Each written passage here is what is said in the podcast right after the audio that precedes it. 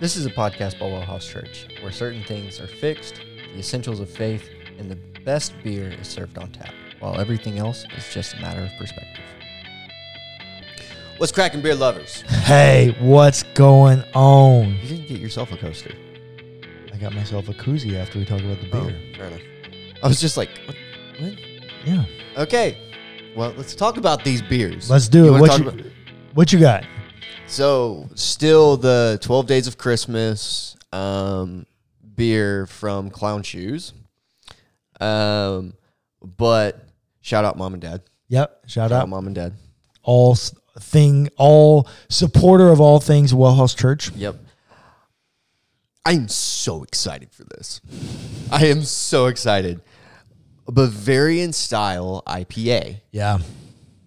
I have no idea what to expect.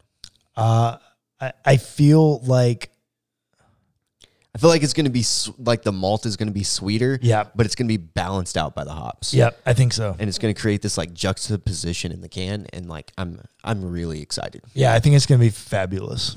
Um of course the art on it is fantastic. Is it still lore based? I don't think so. Well, reindeer, Santa Claus, yeah, that Yeah, yeah, yeah, I guess it's so. lore based. Yeah. Yeah, yeah. yeah. Um, so really cool. Uh, I can't even begin to explain to you what's happening on this can. Um, it's Yeah. pure chaos. It's pure Christmas chaos. Yeah. Um, but What's it called? The uh, reindeer. reindeer games. Reindeer games. Yeah. Um, Yeah, that's lore based. it's definitely lore based. I am very excited though. Um, yeah, it is seven percent. I don't know. I'm excited. Let's do it. Uh, I'm here for it. I've actually really enjoyed all of all of the literally everything about clown shoes. Yeah, everything we've had from Clown Shoes so far, I've really enjoyed. The branding's been great. I mean, literally everything's been perfect. Mm-hmm. Um sorry, I'm trying to He's trying to pull up his on Beer Advocate. No, I'm actually trying to pull it up on clown shoes. Oh, Um it's actually not a bad idea.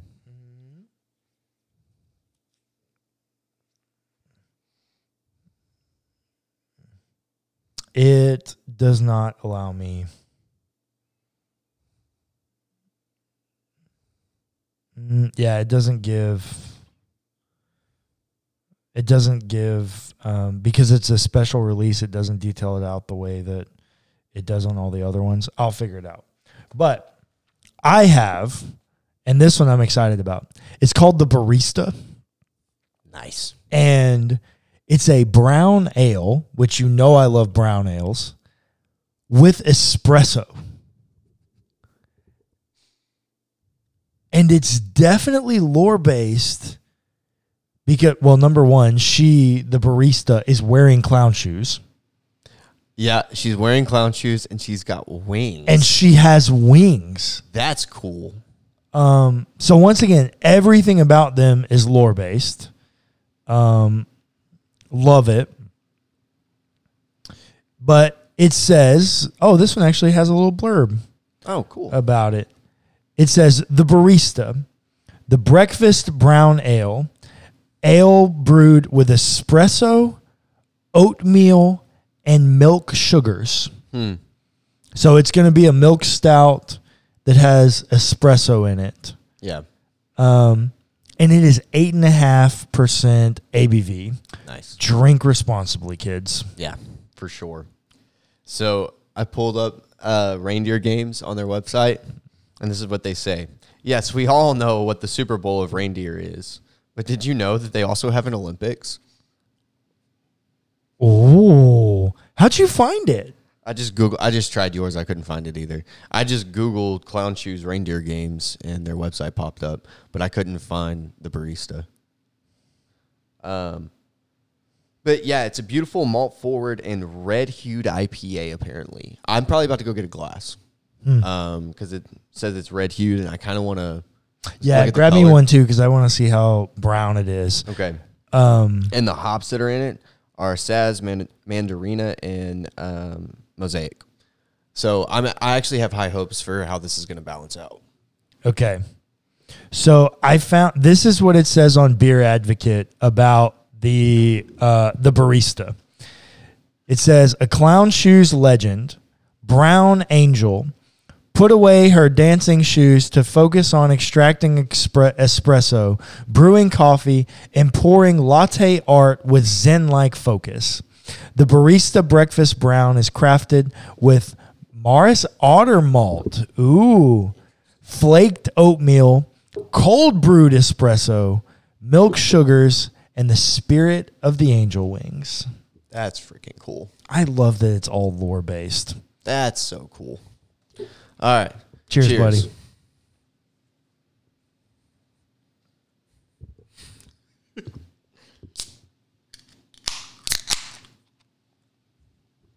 Andrew Oh. Barrett, you're welcome. We're pouring in glasses. Yeah.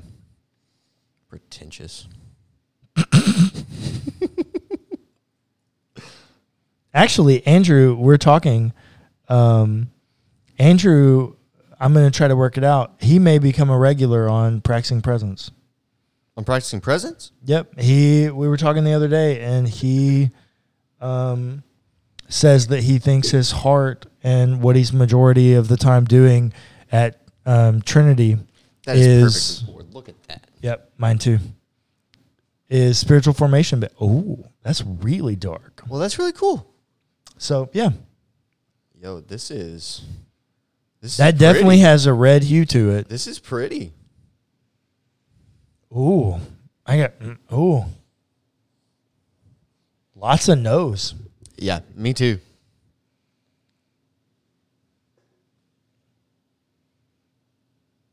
Malt sweetness comes out very forward on the nose, but then the the backbone of the hops is Ooh, mine's really good. Ooh. wow. I really like this. Uh yeah, me too. Um traditional milk stout flavor. Mm-hmm. However, I mean even even the silkiness that normally comes with the texture of milk stouts, very prevalent. It's hitting all the spots for me. The coffee, the espresso note, literally perfect. Mm. Not too forward, not overpowering. Definitely an amazing compliment.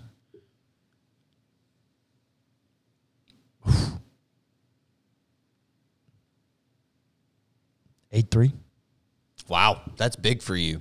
Yeah, it, it's really good. If you if you like browns and if you like milk stouts, mm-hmm. it it. I will say I get that they're using Maris Otter, Right. and so that's why they're calling it a brown. It it feels and tastes more stout like. Yeah. So if you like stouts and you like that kind of heavier beer, I mean, even look at it. It doesn't look like It doesn't look like a brown. it looks stout like. Yeah. I um, mean, it's it's a little it's a little on the light side because it's Yeah. not black. I can kind of see through it, mm-hmm. but it it on camera. It probably looks like a stout.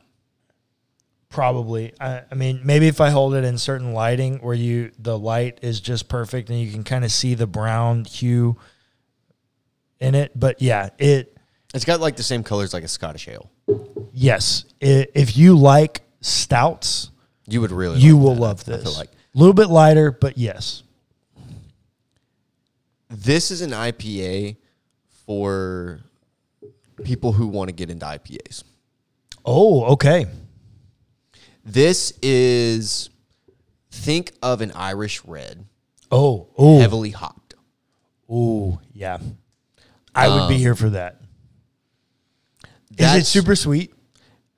No, Okay, it's yeah. balanced. It is Yeah. perfectly balanced. I would be here for that. It the the Bavarian malt right is super sweet Yeah. On its own. Uh huh. Um, but when you balance it out with the hops, um, it creates, like I was saying, exactly like I was expecting this sort of juxtaposition here. Um, I really like it a lot. I'm I'm probably sitting um, at eight five in its category. Ooh. Eight five, man. I think this this would not be a quintessential IPA. Oh, okay, okay. It's But- uh yeah. It's definitely doing something different, but it is something that every beer drinker should experience. Love it. Love it. All right. Well, let's finish up this conversation about God, the knowledge of God, uh, the kind of transcendental, transcendental elements of God's nature versus immanence, and what all of it, what does all of this mean? Um, because I think lots of the time we have these theological conversations, and not we, Wellhouse Church, we, but got to rep. We still got to rep yeah, got a rep. Got a rep. There we go. Um, cans out. but I I think that lots of times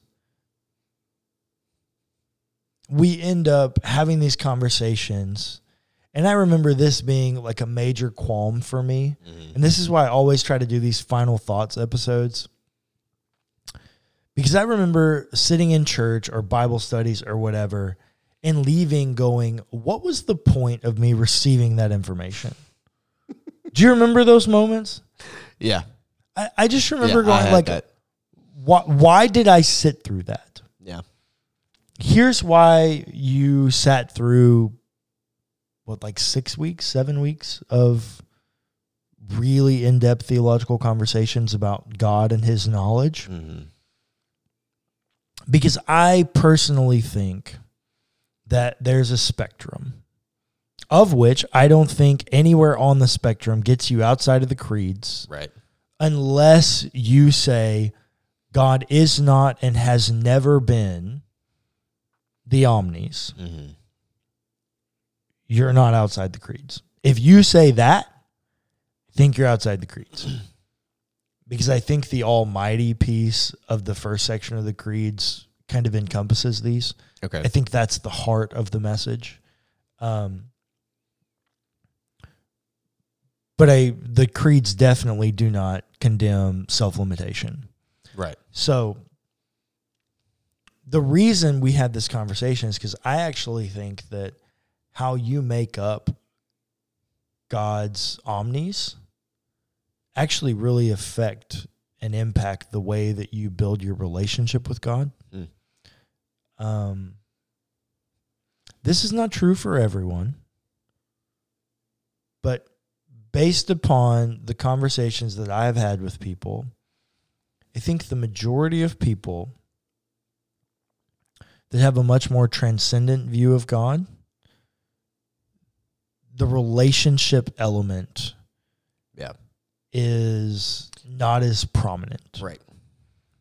Um, and also, I don't want to say that the ethical component is lacking, but it's definitely different. Right. This is the conversation we were just having on Let's Talk this week. hmm If if God is uber transcendent, then not only is the relationship piece much less, because the ultimate extreme of transcendence is that God's the puppet master up there and he's doing what he wants no matter what. Mm. So I don't really have to have a relationship. Even if I hear the kind of token sermon of like, oh, you need to pray, the theological construct doesn't actually mean that I need that. Right.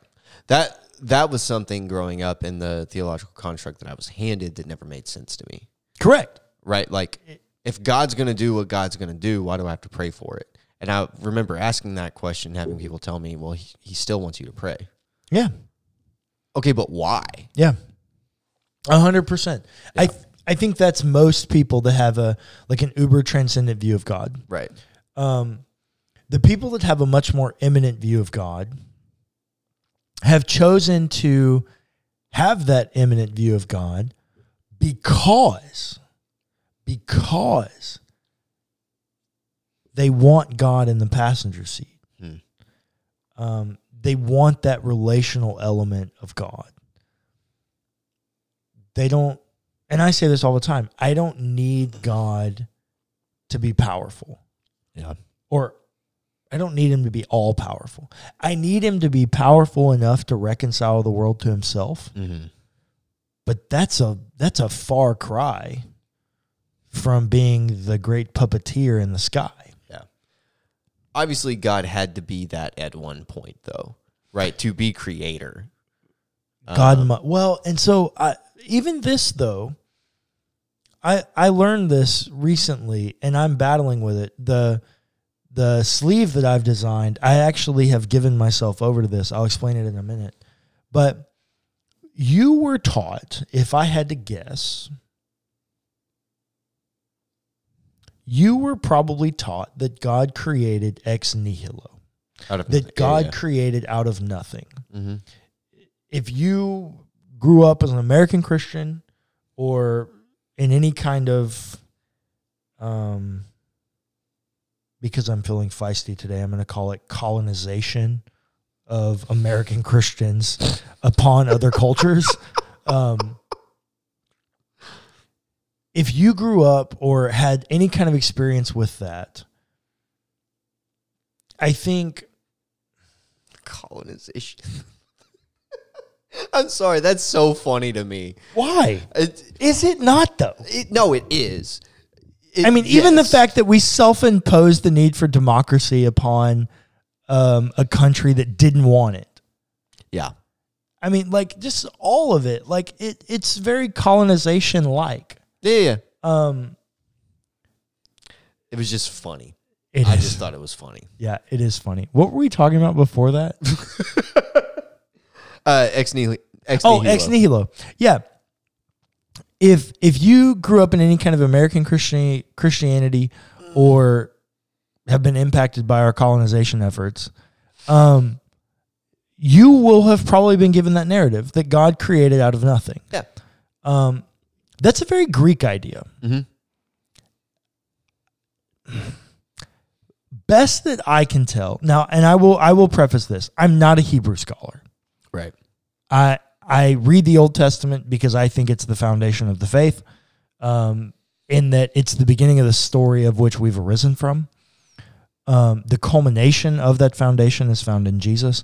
But so I read the Old Testament because it's the beginning of the story. But I'm not a Hebrew scholar. Right. Best I can tell, Hebrew culture and tradition did not think that God made ex nihilo, that God created ex nihilo. Hmm. If you actually read the Genesis 1 narrative, I'm actually going to pull it up. This is a little bit of a sidetrack, but I actually think it's relevant to the conversation. Genesis 1 1.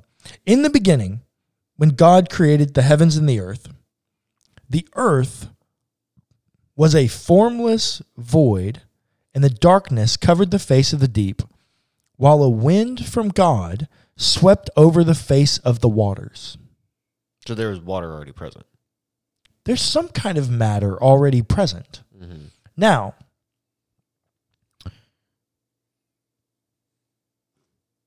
as we go on, it says, Then God said, Let there be light, and there was light, and God said that the light was good, and God separated the light from the darkness. Darkness also exists, right? But uh, like from a scientific method, Right. darkness is the absence of light. So it would make Right. sense that darkness existed. God called the light day, and the darkness he called night, and there was evening and there was morning the first day. Verse 6 And God said, Let there be a dome in the midst of the waters, and let it separate the waters from the water. So God made the dome and separated the waters that were under the dome from the waters that were above the dome. And it was so. So God God called the dome sky, and there was evening and there was morning. Now, something you have to understand about the Israelite people and Hebrew culture. They are afraid of the sea. Mm. They are land people. They are nomadic. Right. They they're not sea travelers. They're not Phoenicians. They're not Philistines. They don't live on the coast. Mm-hmm. Um, they travel to the coast Mm. for import export. The King's Highway. By the time you get to Solomon, the King's Highway goes literally through the middle of their territory. Right. So they have access to many trade routes. they are afraid of water. Right. Why would a people without modern technology be afraid of water in the sea? Because you can't control it. I was I was wondering if that's where you were going. Yeah. They viewed the sea as Chaos. Yeah. Think back to your Job narrative. Mm-hmm. Why is the Leviathan being in the water such a cry? Because it's chaos. Because it's scary. It's Yeah. chaos. Hebrew culture did not view God as a creator ex nihilo. That's a Greek idea. He's- Hebrew culture viewed God from the onset Yeah. as a restorer, Yeah. someone who takes chaos and creates something good. He creates order out of chaos. in a Greek world where God creates ex nihilo, he's transcend. He's transcendent. Mm. In a Hebrew culture, where God's a restorer of people and orderer of things in chaos, that's a much more immanent view of God. Because God's already concerned about the things of which, for lack of a better metaphor, he happened upon. So what you're saying right now is that um, how you view God's immanence or transcendence even affects down to creation. Oh, it affects everything. Now, Wow. Okay. they're not mutually exclusive. right, right, right, right, right, right. because Hebrew culture would like a majority of Hebrew culture and majority of the Old Testament is very transcendent. right. God is not only responsible for the good in the world, he's also responsible for the bad. Mm-hmm. When God regrets making Saul king Right. and anoints David, remember, David's anointing is actually in private. Mm-hmm. It's only Samuel and David's family Right. that experience that moment. And when God is ready to be done with Saul, the text says, and God released an evil spirit upon Saul. Mm-hmm. Not only is God responsible for the good things that happen in the world, God's also responsible for the bad things. So Hebrew culture absolutely and tradition ends up in a very um, transcendent view of God. Right. But I think it's much more immanent than a Greek view. Hmm. Because think, Greek Greek views come out of Plato's idea of the forms. Right. Everything is transcendental. Yeah. No, that's very true. Everything is transcendent. It's happening up there. Everything that's happening down here is some weird skewed version of the ultimate reality. Yeah, just for clarification, if you're not familiar with Plato's uh, forms idea, Yeah. there is this. He's making the argument there is a for everything that exists there is a perfect A perfection. a, Yep. a perfection that lives in some sort of An transcendent place. ulterior reality Yes, up there somewhere. there is something like this that is perfect. So so Plato would say, like this chair, Mm-hmm. in the forms, there's a reality of the perfect chair, Mm-hmm. of which this is only a mild distortion of. Right. Um, so with the Greeks coming with that idea to the idea of God, there God's has who- to be a transcendent, perfect thing here. God's uber transcendent. God is the ultimate form. In in a Greek culture, God would never meet his people on a mountain. Mm. That that wouldn't happen. God would not do that. Um, and even if he did, it'd be very strange. Um, so like think about the temple of Zeus and those kinds of things. Like very few people have access to that. Right. Um, yeah, just Greek culture is very much so more transcendent in their view of God than Hebrew culture. Now, Hebrew culture is much more transcendent than I am Right. um, on this side of everything. But yeah, I think the way you view God in in the spectrum of transcendence and immanence um, however you do that, it literally, I mean, it affects everything. Now, can I ask a question? Anything you want, buddy. If there is this, and we've set up that is a sort of spectrum of transcendence and immanence, do you think that God moves himself along that spectrum, 100%. depending on the moment and what needs to happen? Oh, no, no, no. So I don't think it's subjective like that. I think progressively, from the beginning of the story, I do think God found himself in in Genesis 1, I think God is the most transcendent that he's ever been. I think as the story progressive, God slowly limits himself more and more as he longs for a more intimate relationship with his people.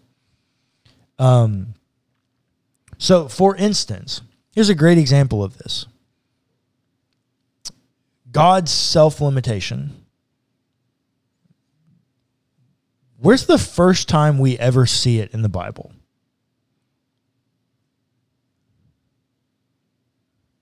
Uh, would be the fall, right? Genesis 3.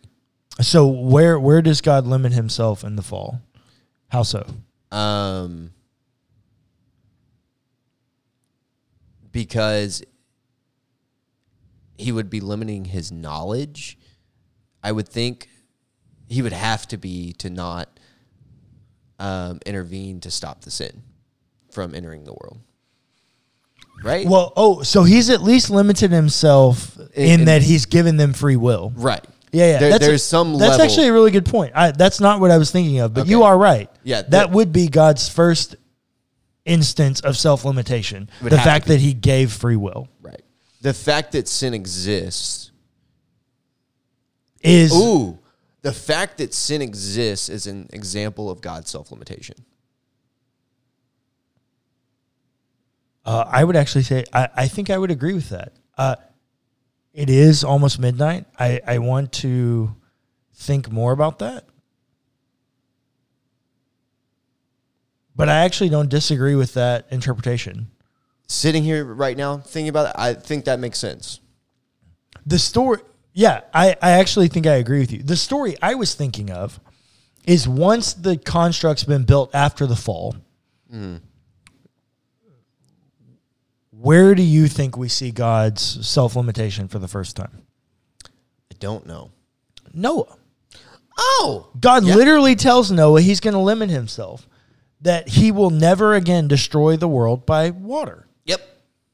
Like literally, that is God's self-imposing limitation upon what He is capable of doing. Yeah. For, and what's His reason? For relationship with humanity. Hmm. So to answer your question, yeah, I think I think as the story progresses, God has continued to limit Himself to the point where that reaches its ultimate conclusion in the person of Jesus. And then beyond in the Holy Spirit. Mm, In what way is the Holy Spirit uh, an embodiment or a realization of the self limitation? I'm sorry, not the self limitation part, but, well, yes, no, ac- actually, I do think so. Not the self limitation, but the necessarily, but the the the more immanence piece, right? He becomes more and oh, more immanent on the scale. Yes, much Right. more immanent in, in the From- fact that he's literally taken a piece of himself Right. from up there and embodied it in people down here. Right. Yeah, 100%. That is, I feel like, I, I that tracks with what you're saying about moving yourself further on the scale. A hundred moving yourself percent. further- Yeah, Yeah, a hundred percent.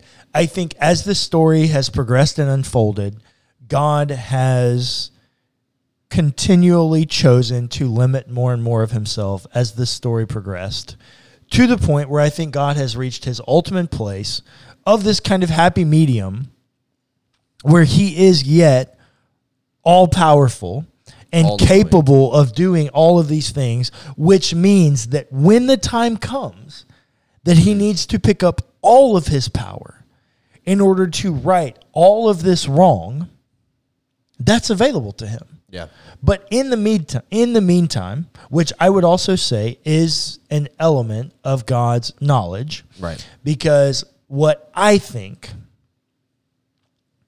is I think God is up up there watching the world unfold. And like I say in every moment, my personal view is I don't think in any given moment God knows exactly what choice we're going to make. But I know, but I think that God knows all the possibilities of every choice we would ever make and what those what those choices will yield in possible choices. Mm-hmm. And I think God's waiting to reconcile the world until he looks at the world and goes, This moment, this moment is the moment where the most people are going to experience restoration. And whenever that happens, God has at his disposal to pick up all of the power that he's laid aside in order to right the wrongs of the world. But until then, God has chosen to limit himself because, as we're told from the beginning of the story, the thing God wants more than anything is relationship with his people, the people whom he loves and made in his image. Yeah. And so God has limited himself so that he can do that more fully. And the end of the story is God's ultimate immanence with us. Ultimate immanence with us here Right. on his creation, righting the wrongs of Genesis 3 and returning the story back to chapters 1 and 2. Um, Where we I can walk freely with him. with him. Yeah. I don't think I don't think heaven is going to be streets of gold and pearly gates. Um, Neither here nor there. I do think that there will be a temple Yes. Uh, yeah. um, in which God will dwell.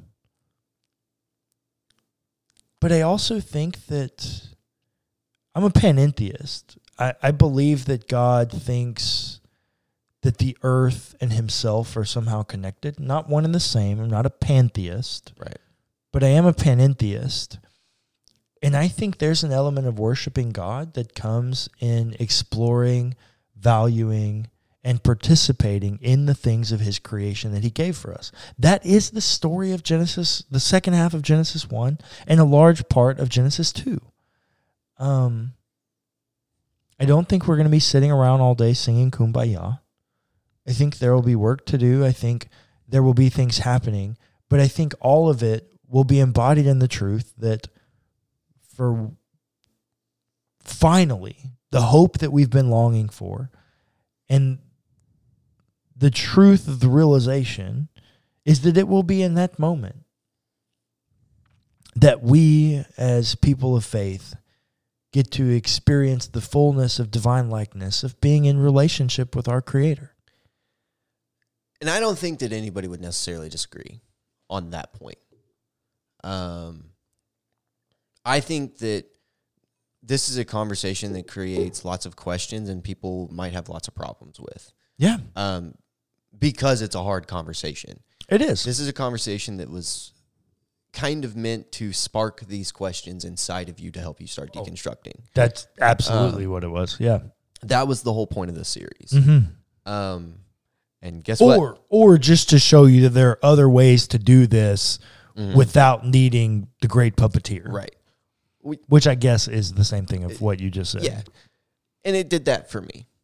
Um, Cullen and I have had many, many conversations off air oh about this. so so much off-air time and beer has been had wrestling these things with clayton. Yeah, I I've struggled with this a lot, and um, I will tell you, I I feel like I have come to a place where I think I believe, but that's neither here nor there. now let, i do have i have one question. Okay, do you feel like the place that you've landed do you feel like your faith is stronger or worse off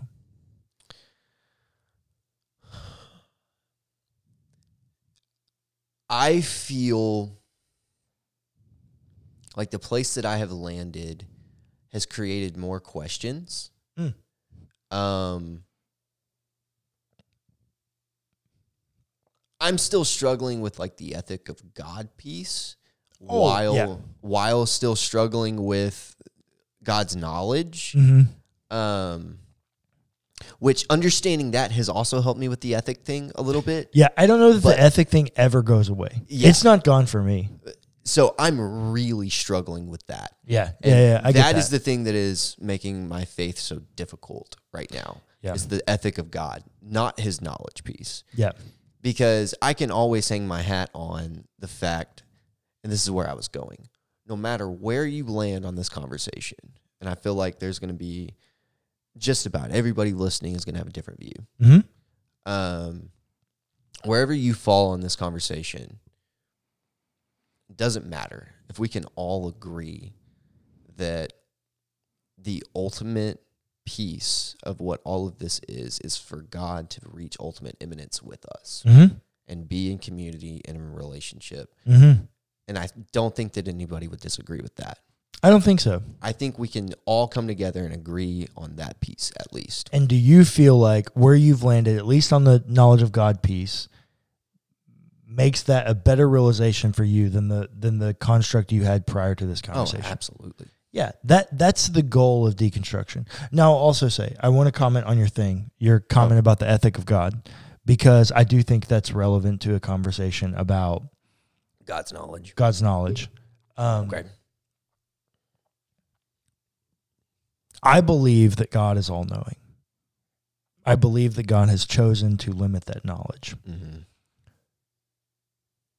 And since I believe in a progression of limitation in God, the thing that I will say that's been helpful for me is I don't know at what point God knew what. Right.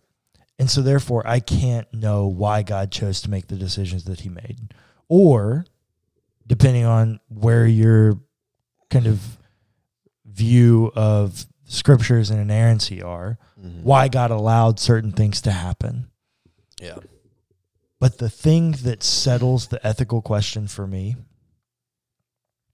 is because no matter what, the same God that did the ethical things that I'm concerned with, that I don't like, Gave me Jesus. is the same God that gave me Jesus. Yeah. Um, I can put up with a lot of crap Because we have Jesus. because that same God gave me Jesus. yeah. The thing for me that did wrap with the the knowledge of God piece that helped me with God with understanding God's ethic, um, or is beginning to help me. Let me say it that way. Is the fact that this may have happened out of God's self limitation. Mm, mm, mm, You know what I mean? Like yeah. This is a sacrifice that we have made to be in relationship with our creator. Yeah. This is something that has happened not necessarily through God's fault, but through his mm. self-limitation of trying to be in community with us. Yeah. That's what's that's kind of where I've started going in the ethic of God. I'm not sure I'm sold to that idea, Yeah. but that's kind of might be where I'm headed. There are lots of ways to try to reconcile that. And I'll be honest, even even our friend Andrew Barrett, who between him or Kyle Dobbs, which is a longtime friend of mine, um, that has never been on a podcast, which I actually That probably I need to make that happen actually. Um, he'd be great. Oh, you know what I'm gonna do? I'm gonna bring Kyle on um, practicing presence to do a, a series on A.W. Tozer. He freaking oh. loves AW. That'd be dope. So yeah, but th- they are my two most conservative friends theologically. Both of them will tell you they don't have great answers hmm. for the ethical questions of the Canaanite conquest. I, I don't I, as much as our dad is sold hmm. on his reading of it, I don't think he would tell you it's a great answer to the issue. Like I think he would tell you even even still like there are problems with that reading. Mm-hmm. I don't think any of us are going to be able to answer that question fully. And that's why I, I tell people all the time I've read more books than I've ever read. I have more college hours than I've ever had in theology. I also feel like I got more questions about God than I've ever had in my life. But I can live comfortably in that freedom because that same God gave me Jesus. It's the C.S. Lewis thing, man. Like we're a line trying to understand a cube. Um, it does not make those ethical questions go away. Not at all. Um, And those questions are related to God's knowledge. They Don't think are. they're not. They are. It does not make those questions go away. But it does. It is good to always fall back on the Jesus piece, right? Like, whether God knows all of these things or not, or whatever, Mhm. he knew at some point depending on where you want to put it in the story, at some point he knew we needed Jesus. Yep. Um and I'm cool. He knew we needed grace. He knew we needed salvation and I'm cool with chilling there. Um I want to understand deeper and like have my own thoughts on this, but like all that that's all you really need to know. You know, like I, th- I think that deconstruction is helpful and understanding why you believe these things is also helpful. But also I think that there's an element of childlike faith that sometimes could be helpful for some. You remember um, a couple episodes we were talking about um, the the tradition that I could come up with that had the most transcendental elements of their faith, which was the Calvinist or the Reformed tradition, Mm-hmm. because there's a comfort in resting in the fact that God is the one on the hook for salvation. My version of that in my theological construct is that there's a lot of freedom in being able to rest in the truth. That I got a lot of questions that I don't know the answer to. But I also don't have to know the answers because the only real answer I need to know is found in the truth of the person of Jesus Christ.